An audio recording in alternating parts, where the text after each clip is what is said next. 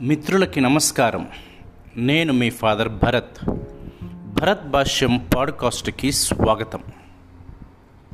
ఈరోజు నేను చెప్పబోయే కథ బంగారు భిక్షపు పాత్ర. ఒకనొక గ్రామంలో ఒక భిక్షకుడు ఉండేవాడు. అతను అనేక సంవత్సరాల నుంచి భిక్షాటనే తన జీవనాధారంగా చేసుకొని జీవిస్తూ ఉన్నాడు. అతని వద్ద మానవ పుర్రె ఆకారంలో ఉన్నటువంటి ఒక భిక్ష పాత్ర ఉండేది.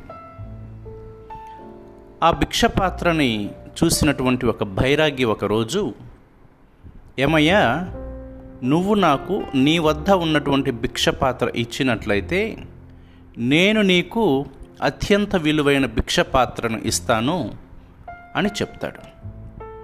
సరే ఏదైతే ఏముందిలే భిక్షాటన చేసుకోవటానికి కదా అని తన వద్ద ఉన్నటువంటి భిక్షపాత్రని ఆ బైరాగికి ఇచ్చేసి బైరాగి వద్ద ఉన్నటువంటి భిక్షపాత్రను తీసుకుంటాడు.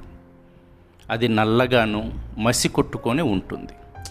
ఏదైతేనేమి నీ భిక్షాటన చేసుకోవటానికి అని యథావిధిగానే తన భిక్షని కొనసాగిస్తూ ఉంటాడు. భిక్షాటన చేసుకొని తన జీవితాన్ని ముందుకు సాగిస్తూ ఉన్నాడు.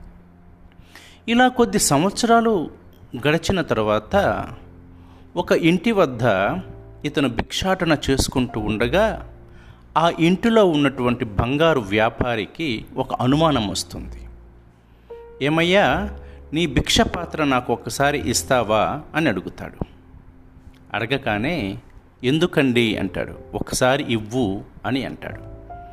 వెంటనే ఆ బంగారు వ్యాపారి ఆ భిక్ష పాత్రను తీసుకొని దానిని శుభ్రంగా కడిగి మెరుగు పెట్టినప్పుడు అది బంగారపు నిజమైన బంగారపు భిక్ష పాత్ర బంగారపు పాత్ర. అంటే ఆ భైరాగి ఎంతో విలువైన బంగారపు పాత్రను అతనికి ఇచ్చాడు. కానీ ఈ భిక్షకుడు తన చేతిలో ఉన్నటువంటి విలువైన అతి విలువైనటువంటి పాత్ర యొక్క ఔన్నత్యాన్ని గుర్తించలేక ఒక భిక్షకుడుగానే మిగిలిపోయాడు. చూడండి ప్రియమైన మిత్రులారా అనేక సందర్భాలలో మనము మనలో ఉన్న ప్రతిభా పాఠవాలను మరుగున పడేసి ఎవరో ఏదో సహాయం చేయాలని ఎదుటివారి మీద ఆధారపడి జీవిస్తూ ఉంటారు. దయచేసి గమనించండి మన కోసం ఎవ్వరూ ఏమీ చెయ్యరు. మన నిధిని మన విలువని మనమే కనుక్కోవాలి.